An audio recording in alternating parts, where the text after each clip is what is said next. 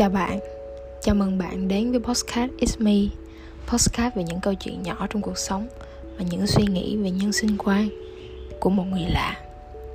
Hôm nay tôi sẽ nói về một câu châm ngôn mà có lẽ bạn đã nghe được ở đâu đó. The way you spend your time defines who you are. Dịch thì tôi sẽ tạm dịch nó là cách mà bạn sử dụng thời gian của mình sẽ tạo nên con người của bạn. Câu này tôi nghe được từ rất lâu rồi. Nhưng biết là một chuyện, thực hiện là một chuyện, và thành thục lại là một chuyện hoàn toàn khác.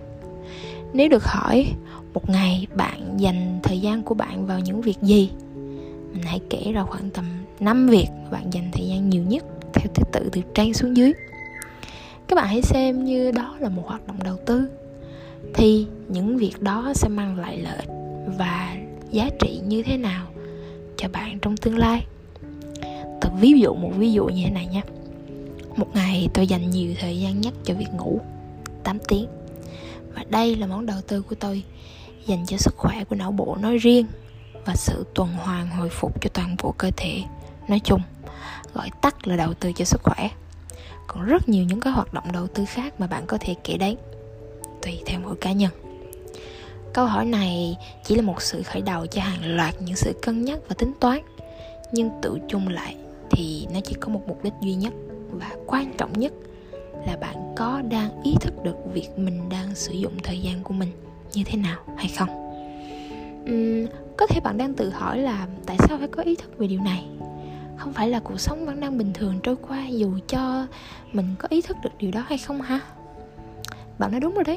Vì tôi và bạn cũng như bất kỳ một sinh vật nào trên thế giới này đều không thể nào điều khiển được thời gian. Chúng ta đều chỉ có 24 giờ trong một ngày. Dù là có nghề nghiệp nào, có giới tính nào hay là màu da nào đi nữa. Và điều làm nên sự khác biệt sẽ là cách mà bạn dùng 24 giờ của mình như thế nào. Trừ bỏ những người thiên tài với những khả năng đặc thù thì hầu hết mọi thứ trong thế giới hiện đại đều yêu cầu có sự đầu tư về mặt thời gian.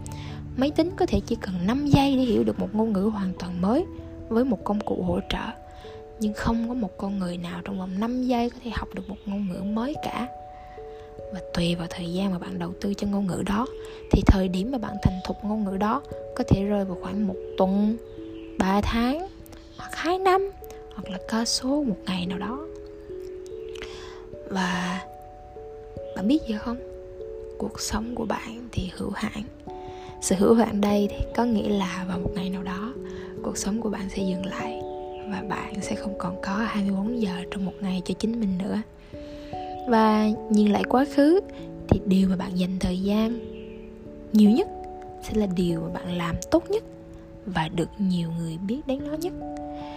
Dù bạn có chấp nhận hay không thì trong mắt những người xung quanh, hình ảnh của bạn chính là được hình thành nên bởi những điều đó. Lại nói, dù những người xung quanh như thế nào thì cũng không quan trọng bằng chính bản thân bạn đang nhìn chính mình. Vậy mình lấy một ví dụ nhé. Có thể bạn đang làm việc ở vị trí kế toán trong vòng 2 năm tại một công ty. Mỗi ngày bạn dành khoảng 8 tiếng để làm việc. Đó là một khoản đầu tư thời gian rất lớn. Dù bạn có thích hay không thích công việc kế toán này, bạn vẫn đang học tập, bạn đang thực hành, bạn đang rèn luyện với những kỹ năng của một kế toán. Với những người thân xung quanh, với bạn bè, mọi người đều biết công việc của bạn là kế toán. CV, hồ sơ của bạn sẽ ghi chú dày đặc những thành tựu của một kế toán. Nên là dù có muốn hay không thì kế toán vẫn là một từ gắn liền với cuộc sống của bạn. Đó là cách mà thời gian chúng ta sử dụng tác động lên việc định dạng bản thân. Và tương tự, nếu bạn lười biếng, không rèn luyện, không thực hiện các hoạt động đầu tư có giá trị mà chỉ ngồi đợi thời gian trôi qua thì kết quả của sự đầu tư nhàn rỗi đó sẽ là sự thiếu kiến thức, trống rỗng và chán chường. Thời gian thì rất là công bằng và cách sử dụng nó là đặc quyền của chính mỗi cá nhân.